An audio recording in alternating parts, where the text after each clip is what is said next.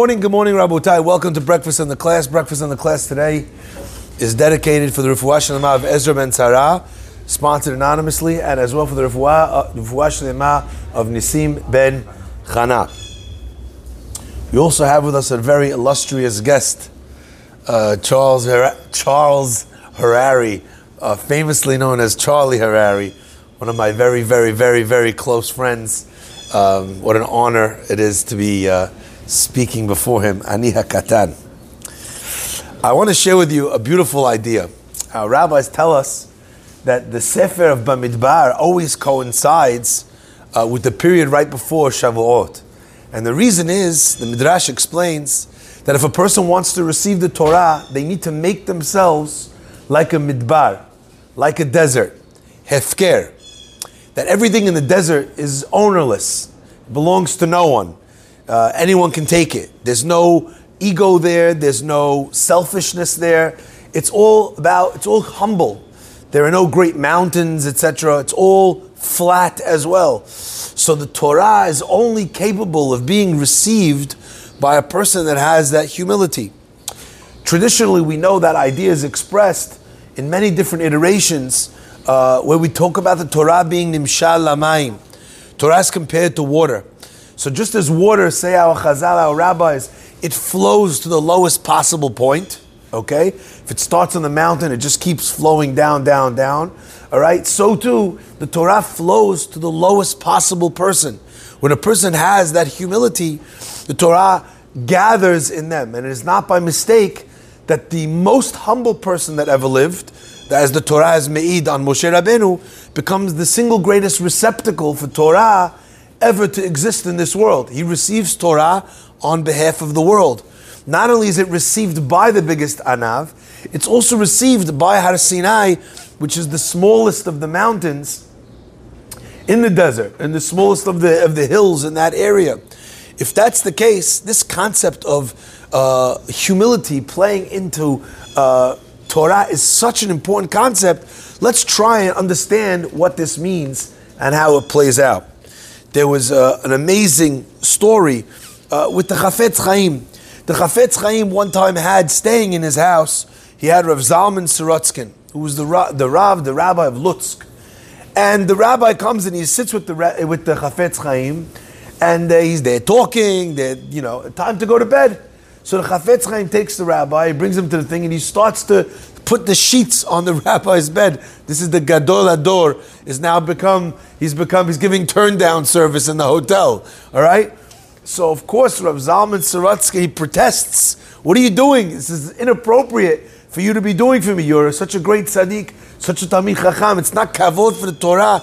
And the Chafetz Chaim is arguing with him, but Rav Zalman Sorotzkin was so insistent. He's practically shoving him out of the room. There's nothing he can do. The Chafetz Chaim leaves. The next morning, they go to Shacharit, and Rav Zalman Sorotzkin has takes out his uh, tefillin, his talet, and he puts his talit on. And it comes time, he opens up his tefillin. The Chafetz Chaim walks up to the to Rav Zalman and he says, "Please," he says, "it doesn't befit a Talmid Chacham of such stature to put his tefillin on. Let me put the tefillin on for you." Rav Zalman Sorotzky looks at him, he smiles, he understands. The rabbi was telling him, "Last night I tried to make your bed. You told me it does not befit a Talmid Chacham." I could do it myself. You didn't let me do it. It's not appropriate. It's not kavod Torah. You know, you, you're going to let me put your tefillin on because it's not kavod Torah. You have a mitzvah to do. The mitzvah is to put your tefillin on. The act of doing a mitzvah is not beneath a person. In fact, what we're seeing from this is exactly this concept. One of the reasons why humility is required in order to understand, in order to learn Torah, is not just to learn its principles in dat, in wisdom, in understanding, but rather to understand it in a way where it actually transforms from understanding into the world of practice. There's many mitzvot which a person might feel is beneath them. And you should know it was one of the questions that I always had on the Gemara. The Gemara says that there's a special loophole when it comes to Hashavat Aveda. If you ever learn in Masechet uh, uh, Baba Metzia, El Mitziot, it talks about the idea that there's certain times when a Aveda is not appropriate. Zaken ve'eno lefi chivodo. you have a, I don't know, a animal walking down the street. You're going to have the Chafetz Chaim go now and start schlepping a cow down the street. But the funny thing is, when I learned this Gemara, the last thing in the world I can imagine is the Chafetz Chaim thinking to himself, you know, I'm old. This is not my kavod. I imagine him running after the cow, trying everything that he could to do the mitzvah. So I always had a hard time understanding what that concept was for uh, in the Gemara. How's that? How's that? How's that a thing? It shouldn't be a thing. Like the Chafetz Chaim was saying to his guest. You know, there's a beautiful story as well, as also with the Chafetz Chaim, um, where the the Chafetz Chaim he met a Jew in the street, and the Jew he asks him, he doesn't know who he is. Remember, this is before the internet right? This is before the Chafetz Chaim had Lashon Hara campaigns, okay? So no, they didn't know who he was. They didn't have newspapers going around. They, the Gedolim didn't have a, you know, you didn't have Gedolim cards that everyone had. They traded as if they were, you know, baseball cards. So people came. They never. The, half of the stories of the Chafetz Chaim are someone not recognizing him, right? We learn about that you don't say Lashon Hara about yourself because the guy didn't recognize him, slapped the Chafetz Chaim. We learn about the Chafetz Chaim's, uh, his, uh, you know, his the way he treated his books because the guy didn't realize who he was when he went for a, for a, for a, uh, uh, an approbation for the book. So people didn't know he was. So some guy, Hazi, comes to Radin. He sees an old Jew in the street. He says, "Tell me, where's a bed and breakfast?" The Chafetz Chaim doesn't miss a beat. Turns around, he points at his house. The guy says, "Oh, ah, Zaku Baruch." He takes his stuff. He starts unpacking in the Chafetz Chaim's living room. All right, I guess Radin is a one horse town, that this is the bed and breakfast. You know, it's not the Ritz, I'll tell you that, right? Okay, it's, at least it's clean. Anyway, the Chafetz Chaim comes in. He says, Let me help you with your bags. He's putting his bags on the thing, you know, he's hanging up his clothes, right? And the guy, he's, you know, he figures, you know, I guess I'll give this old guy a tip at the end. He makes his bed, he this, he that. The guy goes to sleep. He's so exhausted, he sleeps in the morning. Chafetz Chaim fed him, he put him in everything. He goes to Shacharit in the morning. he's going with the with the with the bellboy, you know, Yanni, right? And as the Chafetz Chaim walks in, everybody stands up. He's looking around, what's going on, you know? And he realizes that the guy. He says, "Who's this guy over here?" Whereas everyone, he says, "Oh, that's the Chafetz Chaim." The guy almost fainted. It was at a heart attack. Like, legit, he tucked him in the night before. He did the thing, you know, with the toilet paper when they fold both corners, which I never understood, by the way. You go to a five star hotel, they make the toilet paper pointy. Is that help in any way? Is that is that more effective wipage? Is that I don't understand why that is a thing. Like, why is that more appropriate than a clean tear at the bottom? I'm not sure. Either way, the Chafetz, he did everything for the guy, and now the guy, he feels so bad. He can't see him. He's so ashamed waits until after he's, I'm so sorry, I can't believe it. I let you do this, I let you do that. And the Chafetz Chaim looked at him, he says, I don't understand. Do you think I'm patur from Achnasat Orchim? Like, what was the Hava Amina? Think about this for one second. Who taught us Achnasat Orchim? Avraham Avinu. Avraham Avinu was bigger or smaller than the Chafetz Chaim? Bigger. Abraham bigger, smaller than all of us? Bigger. If Abraham Avinu could sit running around like a chicken without a head for people he thought were non-Jews, three Arabs that were walking in the desert, and he's killing himself, and his whole family is galvanized to make a meal. You know, all of a sudden someone Jewish comes into the city. They're here because someone's in Cornell and NYU for Shabbat. I don't know if I want to invite the guy now. I'm so tired. I want to go to sleep. Avraham Avinu on the third day of his Brit Milah turns the whole world upside down to give these people a meal.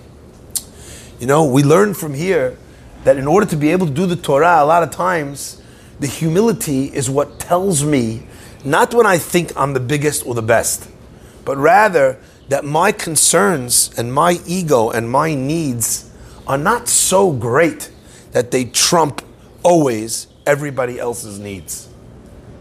I always loved that about the Midbar. I thought this to myself, you know. There was a, a beautiful piece that I read. In the Midbar, the Jewish people, they had man raining down from the heavens, correct? They had Ananei Kavod surrounding them, providing them with non-stop, uh, you know, climate control. They had pest removal by the bottom. You know, they didn't touch any. So what, what did they need? Water. They had a traveling be'er, the be'er of Miriam. What could they need? What could you possibly do? So for 40 years, you mean to tell me that a Jew didn't do an act of chesed? For 40 years? How'd they get by? How'd they get by Jews without doing chesed for 40 years? So I remember seeing a very interesting idea. They say that the man, you know, it could taste like any food in the world. But the only thing it could taste like is something that you could ask it to be, something you could imagine it being. So if someone had never had beef Wellington, he, his, his, man, his man couldn't taste like beef Wellington. So one of the chasadim that Jews did with each other was they told each other about delicacies, about foods that they tasted. So now for the next 40 years, how they could have cholent. They were also Faradi, by the way, Egyptian, right? One guy who met someone from Russia said, I don't know, guys, you might not like this, but I had once at a Kiddush in Egypt this thing called herring. You're not going to believe it. They don't cook the fish, these guys. They, they just, you know, they don't even think they kill it. They just drown it in oil. It dies from living in oil. And then they put it on a cracker. And I don't know, it, I kind of, I grow, it grew on me like mold, okay? So suddenly, all the people in the desert, now they have the taste of herring. They got it. Hazaku Baruch. Another guy the next day introduces everybody to ma'udeh, then to kibbeh cherry, then to machshi, then to gribinus, okay? That was a chesed that they could do. And I thought to myself, what an interesting thing. Sometimes chesed exists in the realm of practicality, a bed, a meal, and sometimes chesed can exist in the realm of an idea. Let me give you an idea. Now, this idea is an act of chesed. That chesed allowed the person to have more variety in his food. So I thought to myself, I have a good uh, taste. You know, I have a, I have a good taste for scotch. I see someone having a scotch. I could tell him, "Can you taste the floral notes of the? Can you taste the cherry?" That effectively is an act of chesed. Now, probably I like scotch too much that I think that that's an act of chesed that I should be doing. But at the same time, Rabotai, what if you give a guy an idea for stress management? Chesed. You see, we learned, I think, in the desert, the concepts of chesed outside of the realm of the practical. But again, if your ego is driving your, your boat, your ship, your car, you're focused only on the things that you need and the things that you want, and you don't spend time wondering how you could help somebody else. Rabotai, the Torah is built on that concept that the point of a Jew in this world is not himself. One of the most powerful ideas I ever heard was a concept that the very first one of the Aseret HaDibrot was Anochi Hashem Elokecha and they translate those words alliteratively. That God wasn't just saying, I am Hashem your God, but God was saying, Anochi, I, Hashem Elokecha. There's only one I in the world. That's God. Other than God, other than that I, all we have in this world is we. The Torah taught humanity from the beginning, the Midrash says, until the end. It starts with God creating a world, Olam Chesed Yibaneh. It starts with God clothing the naked. Vaya'as lahem kutnot or vayalbishem. It ends with God burying someone who needs burying. God burying Moshe. The whole of the Torah from the beginning to end is chesed. In fact, the Midrash explains that the reason why we have a custom to read Ruth, the Megillah of Ruth, on Shavuot, is to communicate this idea exactly. All of this book of the book of Ruth is dealing with chesed. Asita chesed imadi. You did kindness with me. Boaz is going to do kindness with me. You're going to do kindness with me greater than the, you know, over the metim. Right? It's fascinating. The whole of the book revolves around doing for somebody else. And by the way, in a subtle way, as well the uh, dastardly ramifications of, uh, of what happens when a person isn't doing kindness. In fact, they say that the reason why Avimelech and his two sons passed away was because they left the area where the Jews lived. And one of the reasons why they did so was because they were stingy and there was a lot of poor people at the time. And they felt that they would always be or constantly be approached for help and in that time of need. So they moved away. And because of the lack of chesed, the story begins. But my friends, look at the end. Ruth does an act of chesed with Naomi. Boaz does an act of chesed with Ruth. Right? What does he do? Number one, he lets her eat from his field. Number two, he takes this girl. Boaz was like the Gadol Ador. He could have married anybody. Who does he choose to marry? He chooses to marry Ruth because of her modesty. Modesty comes from the root of humility. Hatsnei Okay? If that's the case, I want to just show you something so beautiful from Ruth. Boaz chooses Ruth even though her lineage was even questioned by other people. Could you imagine you're the Gadol Ador and you take this person who just converted five minutes ago? Me na na na na na na na na na na na. Rav Elyashiv is marrying, you know, Courtney, uh, you know, Leah, whatever her last name is. It's a little weird, isn't it? But my friends, Boaz was with Ruth when he married her, and the rabbis tell us that Boaz passed away the very next day. How long does he live with Ruth? For one day. From that union, from a union of chesed, what happens? Comes David HaMelech, ultimately comes Mashiach. From the act of chesed, Mashiach is born.